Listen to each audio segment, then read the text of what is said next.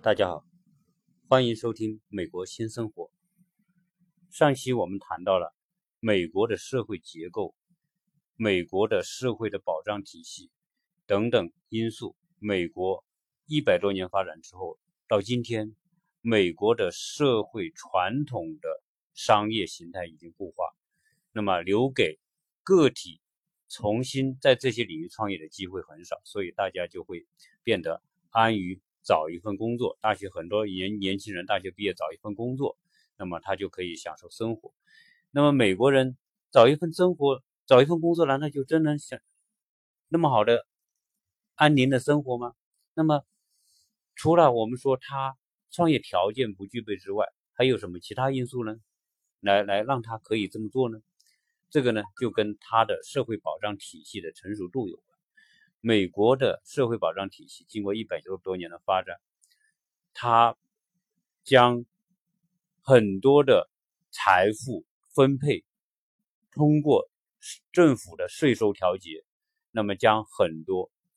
富裕阶层的财富通过税收，那么成为变成政府的财政收入，再通过政府的补贴措施给到这些。普通的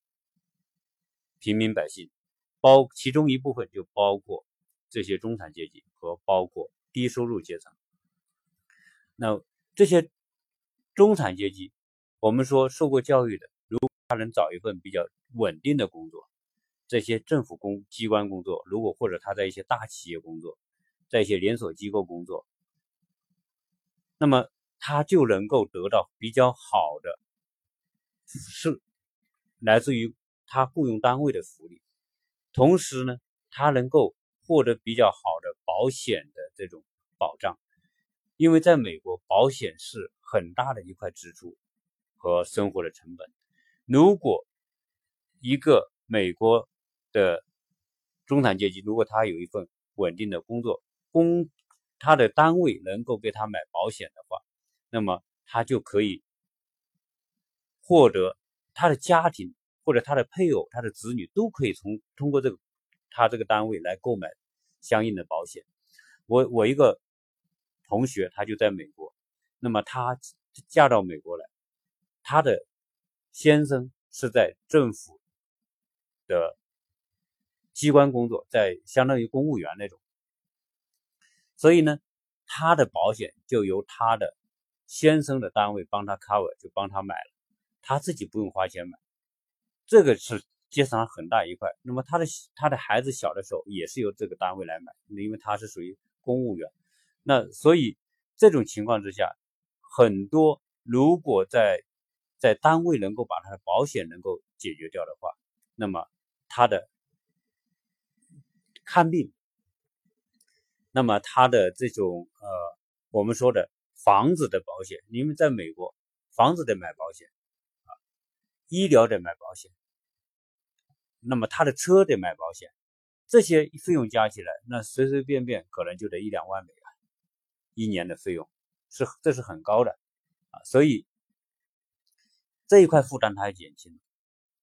看病他也不用自己掏钱，保险公司都解决了啊，所以这些中产阶级他就可以，自然我他也没有创业的梦想。因为创业很难，所以美国的中产阶级他就会说做好自己的工作。同他们在工作的时候都是很认真的，所以美国人在在他们年轻的时候所接受的教育里面，就是说责任心和职业道德，这是从小他们就具备这种观念。所以他一旦聘用到别的单位去工作，那么他会在工作时间他一定是很认真负责的。因为如果你不认真负责，别人对你的。对你的评价，老板对他的评价，同事对他的评价都会不好的，所以，所以他们在工作期间一定是很、很、很负责任，工作责任、工作态度做得很好。但是呢，在美国，这些员工工作时间和私人下班时间是分得很开的。那么一旦下班，那么他时间就是他自己的，这个时间老板不能干涉。那么他自己安排自己时间，他可能安排是跟家里人在一起。那下了班晚上他们就回去，就是一个主餐，那么就是一家人在一起一边做太太一边做饭，或孩子做作业，然后吃饭的时候大家一起聊啊聊天呐，还摆什么什么东西，大家，但是他没有时间，他没有必要花时间，他们也不必花时间去外面去应酬，啊，所以他们有大量的工作之余的时间都是跟家庭在一起，都是安排家庭的生活。那么还有一个，那么在假期周末，他们就会安排很多时间去解决自己的兴趣爱好的问题。美国人从小他们就会有自己的兴趣和爱好，或者是在运动方面的爱好和兴趣，或者是说在其他的这些呃艺术，或者是呃旅游，或者是等等，或者有很多人也喜欢做一些发明啊。有些人他是。有可能他是某个员工，他可能也是一个艺术家。他在上班的时候是在做油漆工啊，那下班之后他可能是一个艺术家，可能是个画家，可能是个音乐家。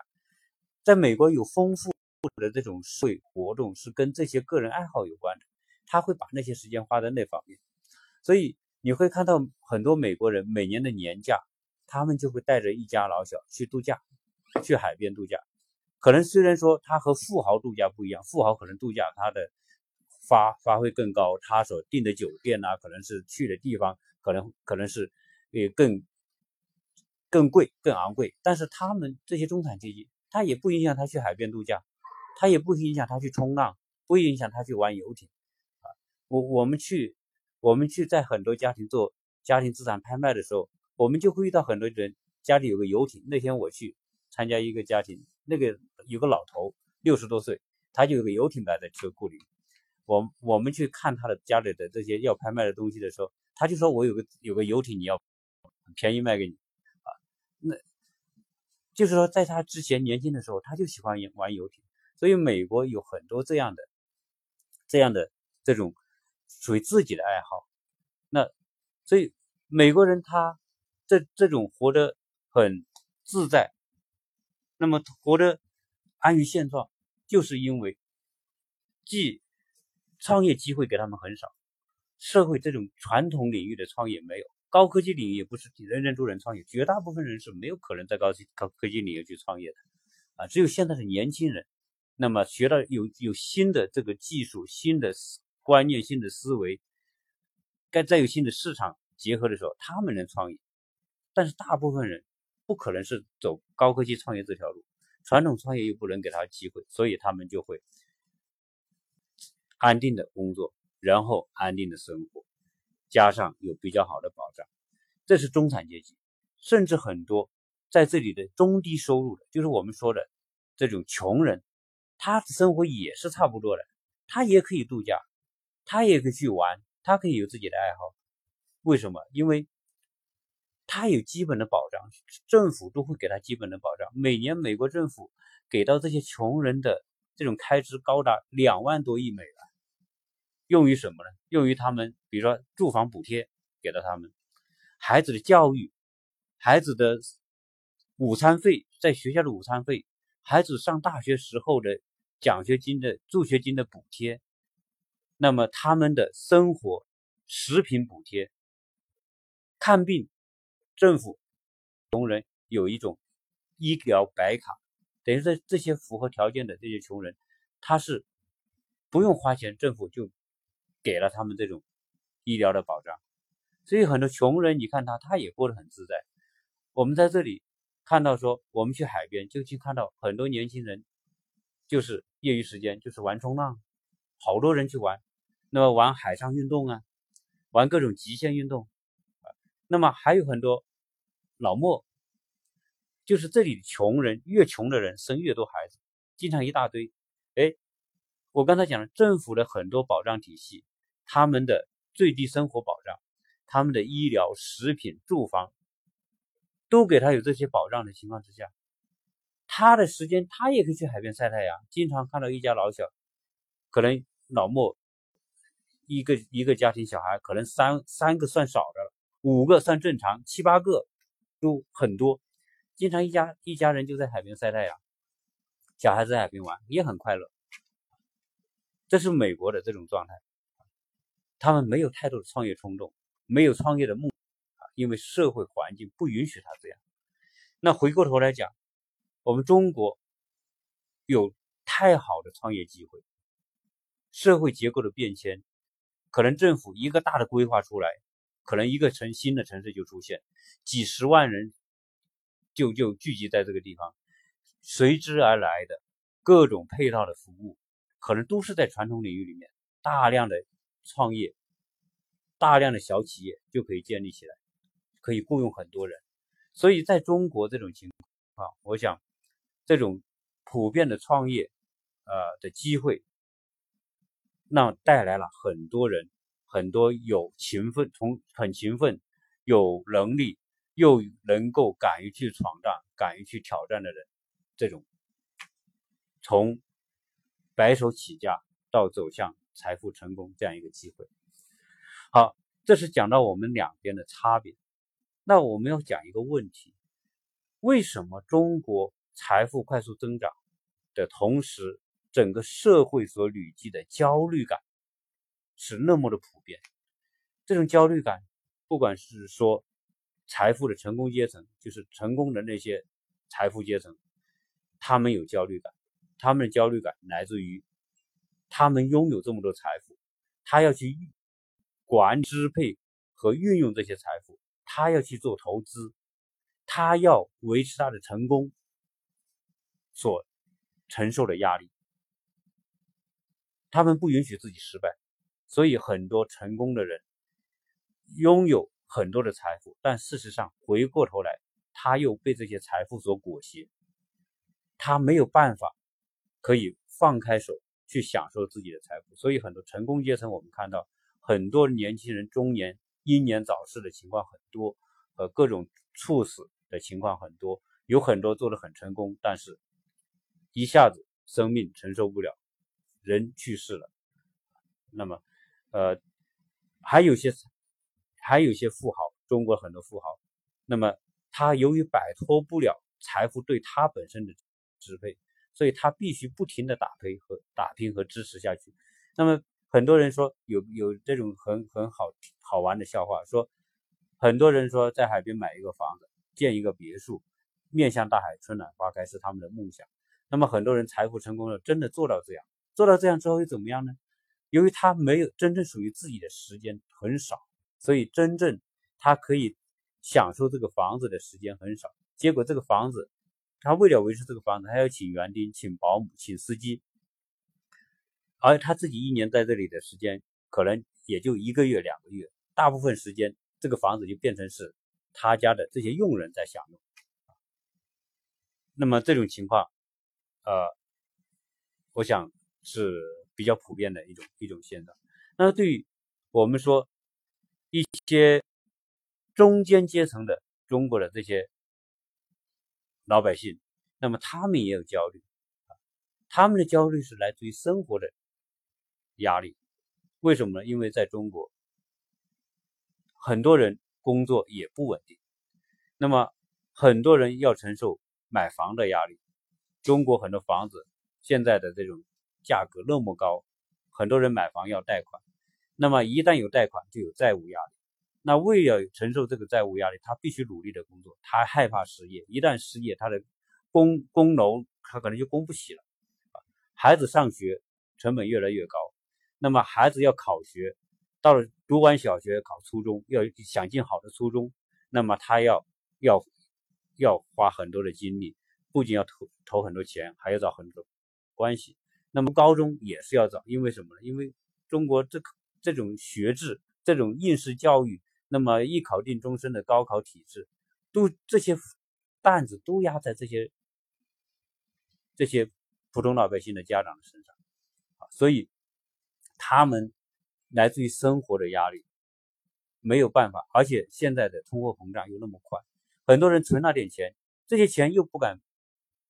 就是存在银行不动，因为通货膨胀每年百分之那么高的通货膨胀率，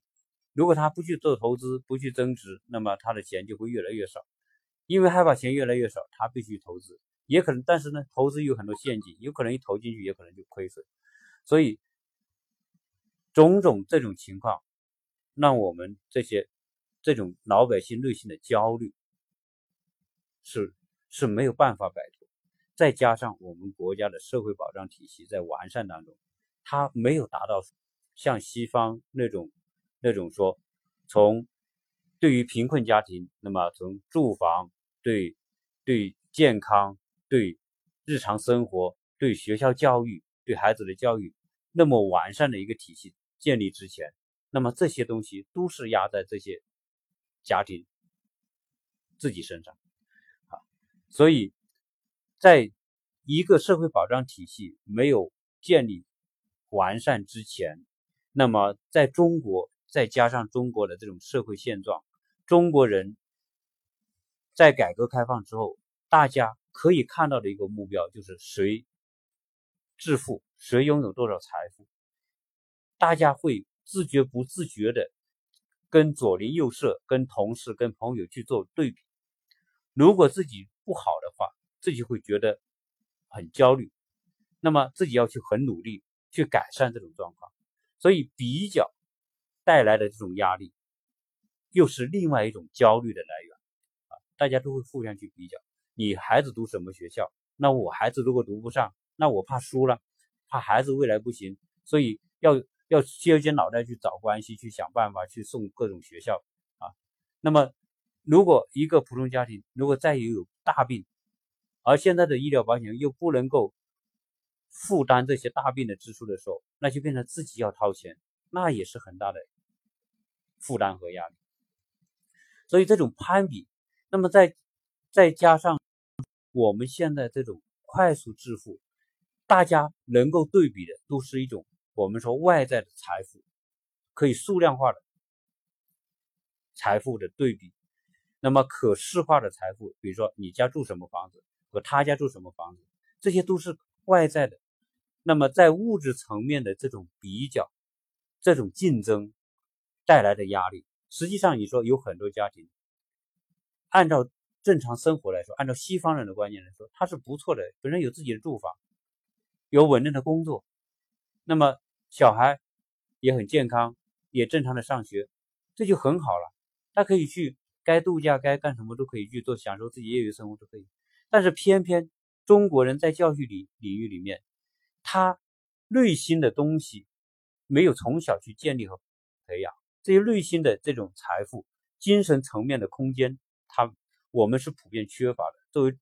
我们中国人的这一代，在改改革开放成长起来这一代人，普遍缺乏我们的从小教育当中普遍缺乏一种自己内心的东西、自己内心的空间、自己的爱好、自己的兴趣、自己。独立的思维，自自己独立的价值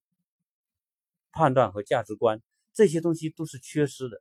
在没有这，再加上中国也不是一个在宗教信仰方面，呃，极其普遍有有自己的宗教信仰的这样一个一种环境。所以呢，我们现在的老百姓，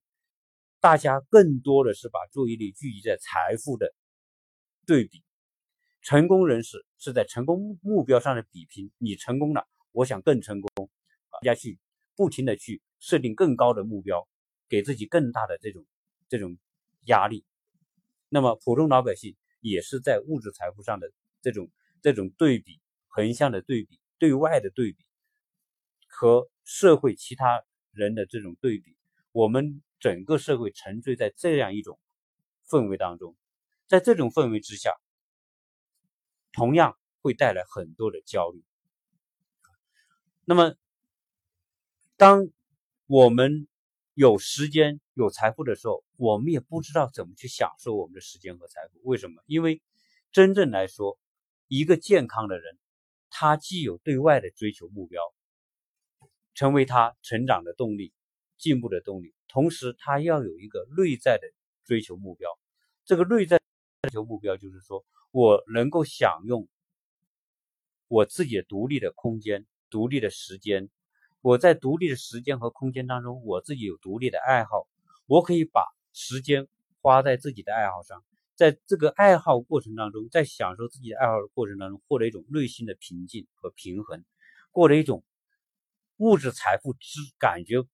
通过物质财富所感觉不到的那种那种精神的内在的这种幸福感，我们。坦率讲，现在的中国的现状，老百姓这方面是严重的缺失。那这个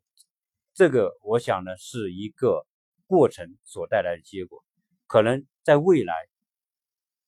有很多人会觉得，哎，我有一份稳定的工作，我有稳定的收入，我有很好的自己自我的爱好，我就可以过得比较平和、比较平静，也甘于在一定的环境下，我可以安于自己的现状，对吧？现在就是安于现状的人太少，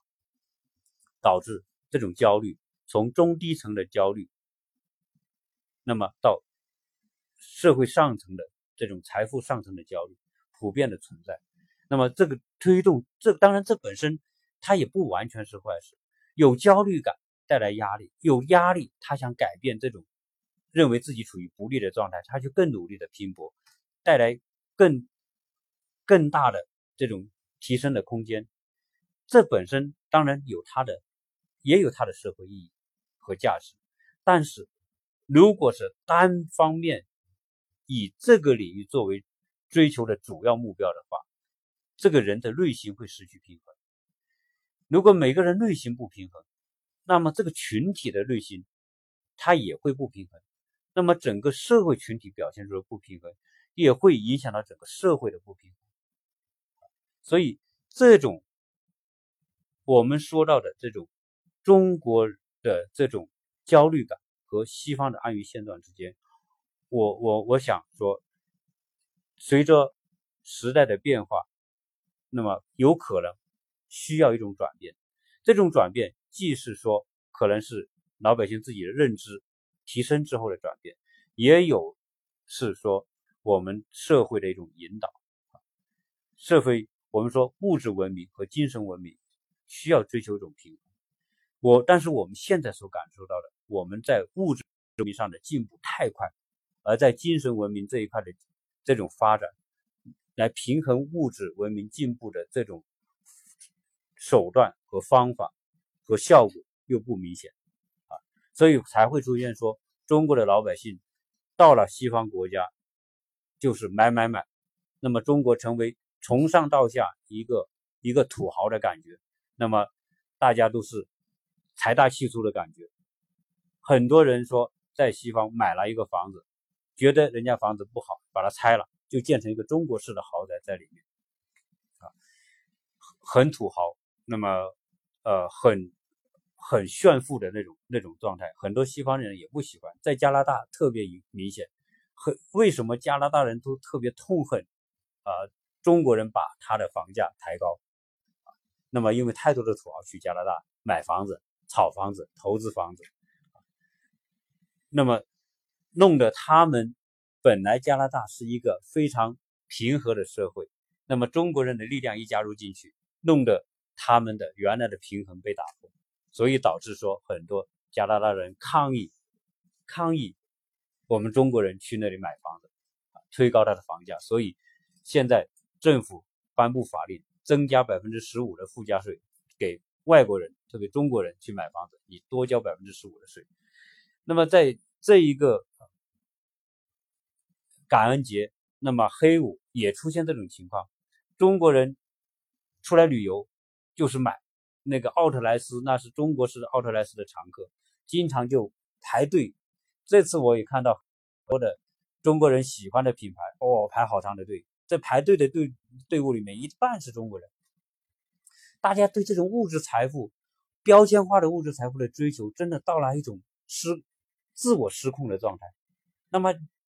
出来就买这些东西，买了之后呢，可能这个本地人心里不平衡，结果就在这个奥特莱斯的这个这个里面拉条幅，叫中国人不要到这里买，你们滚回中国去买。说你你们中国不是有双十一吗？你们可以去那里买啊，不要到我们这里买，因为因为这些东西本身是他们的财呃福利啊，你们一来抢夺我们的福利啊。这当然，这也是带来一种说，对中国人的力量、购买力、消费力到了美国来，冲击了他原来的这种平衡的一种社会消费的结构所带来的他们内心的一种一种不平衡，也可能说也变成他们内心的一种焦虑，他们才会用这种行为来说来反对啊中国人这种土豪型的这种表现啊物质化的表现。呃，那么呃，在在这种情况之下呢，我想我们需要很好的反思，物质的标准和目标是没有办法让一个人真正得到满足的，在物对物质的追求和欲望，它只它是一条永远没有止境的。当一个人设定一个目标，没有钱的时候，希望自己人人能有十万都很好。有十万，认为说我希望一百万，真的达到一百万的时候，我希望一千万；达到一千万的时候，我希望一个亿。这种情况啊，驱使着人成为我们说的呃物质目标的一个奴隶啊，成为一个被裹挟的对象，失去了真正的自我。一个自由的人，他需要财富作为基础，但是。他更需要内心的充实、内心的自信来平衡他作为一个人在精神层面的一种一一种力量。如果人不能够在内心里面建立一个自我价值，完全被物化的标准作为追求目标的话，人会活得非常的辛苦。所以今天我们看到很多中国的老百姓，不管是打工的阶层，还是说创业的阶层，还是成功的企业家阶层，实际上大家都还是处于辛苦当中。有些辛苦不是因为贫困带来的辛苦，而是因为这种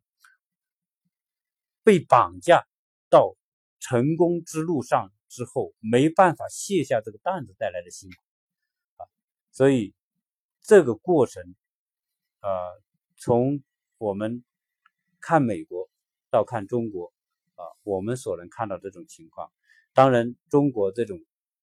以物质作为作为主要考量目标、人生追求目标的这种现状，不可能马上改变，因为它有很强的惯性，也可能最后还这个这个状态还会持续很多年，这种焦虑还会出现很多年。但是呢，我们认为说，我们在我们每一个人自身。需要建立一个自我的价值的一种支撑的力量，不要让自己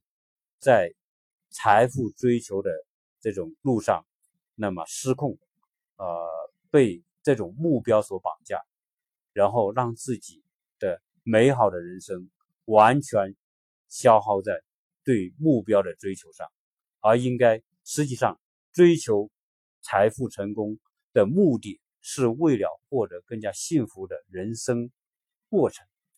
所以人生的幸福，回过头来讲，呃，一个一个很重要的命题就是说，人生到底我们是以什么为目标，为终极目标？所以有个哲学问题就提到我们面前：我们从哪里来？我们现在在哪里？同时，我们要又将向哪里去？这个。只有到了一定的年龄，可能三四十岁的人还不一定会有那么强烈的感受，也可能你到了五十岁、六十岁之后，人就会开始回归，去思考人生的本来的意义。这个话，这个时候，那么对一个人的触动才会真正的变得很很大，才会真正的去回过头来讲，说人从对外的探索。对外的追求，收敛对外的追求，然后回过头来探索对内的追求，对自己内心世界的追求。实际上，人生幸福的来源绝对不是物质目标的成功，它只是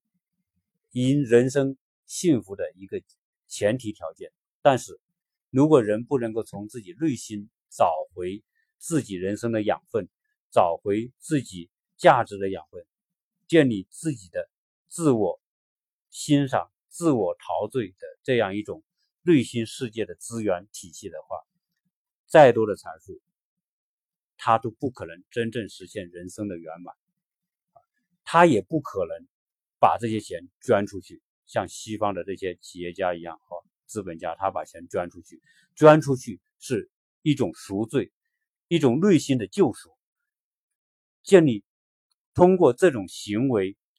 来建立精神价值体系，来建立他自己的更高层面的精神追求，就是把财富分发出去而带来的自我内心，别人对社会对他的认可，对他的尊敬和崇敬所带来他给他内心的真正的满足啊，所以从对外的索取所追求到对内的对内的探探索，达成人生的一种平衡。那么，人年轻人出发拼搏努力，到了一定年龄开始回归自己内心。我想，这是每一个人可能值得去思考的问题。当然，这也是我的一种理人生的体验，跟大家拿来做分享、做交流。那么这一期关于美国人安于现状和中国人的焦虑的话题。就谈到这里，谢谢大家收听。